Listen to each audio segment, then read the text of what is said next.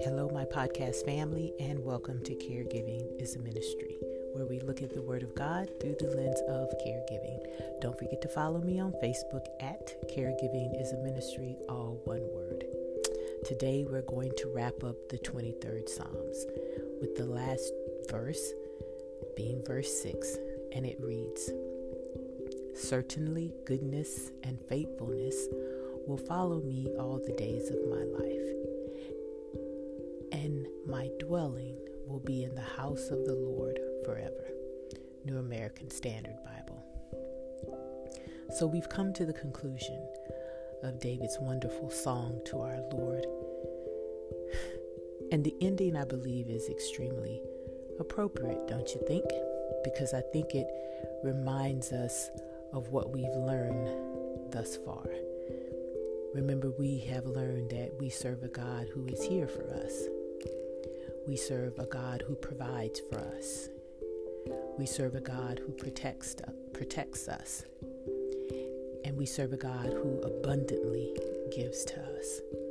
And I believe that this verse, verse 6, reiterates kind of the first thing that we learned that now we know that we have a God who will stay with us, a God who is present, who is here, like we first learned, right?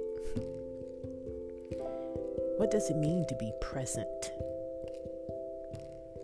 I believe it's an active word to mean right here, right now. Not tomorrow, not yesterday, but right now.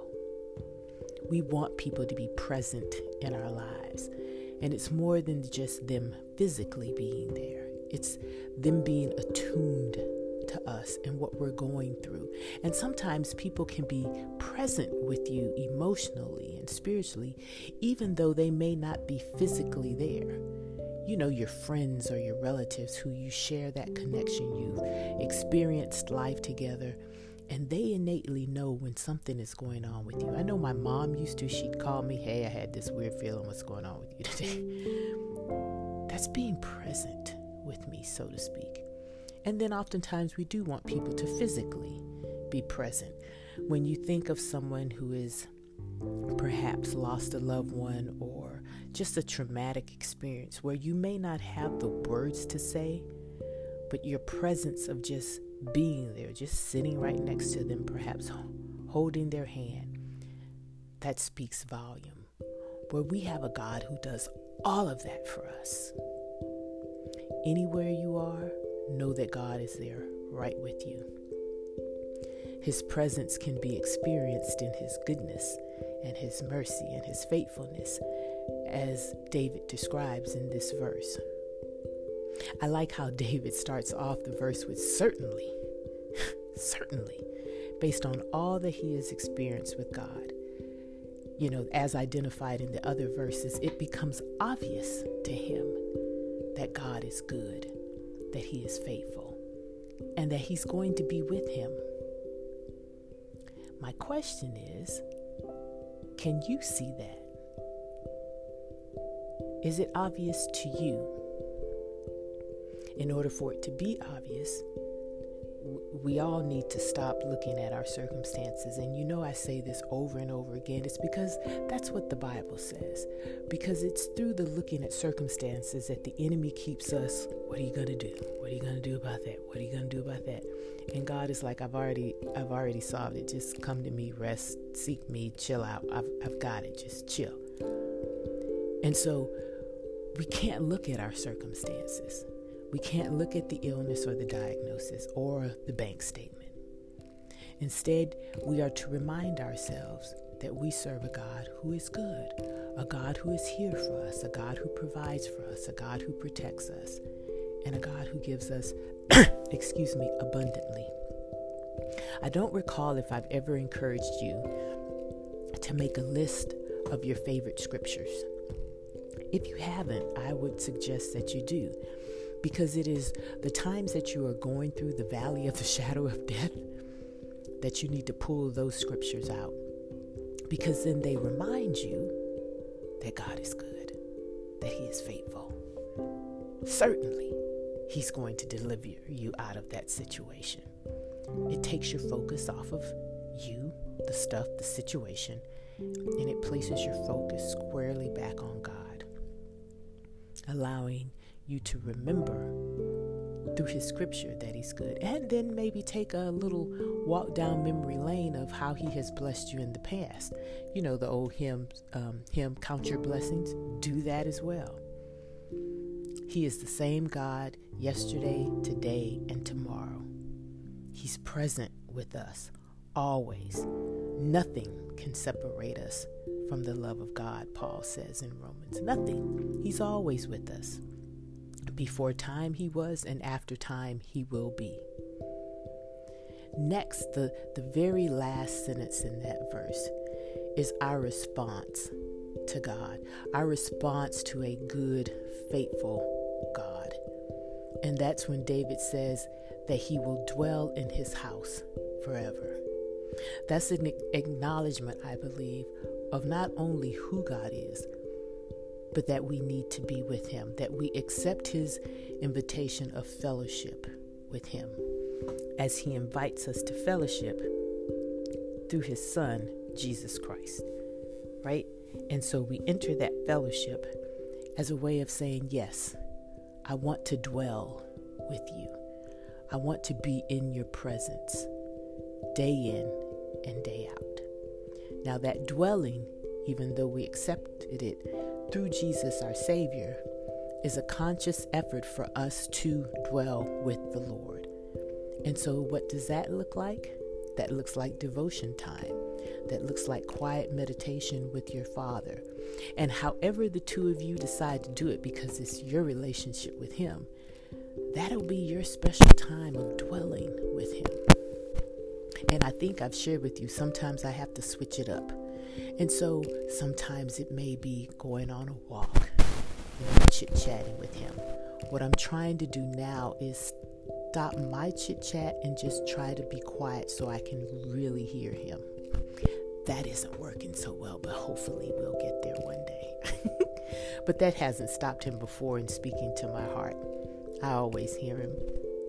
Or maybe your time is a cup of coffee and you sit out on the porch and you can be silent before Him. Or you get a cup of coffee and you read His Word.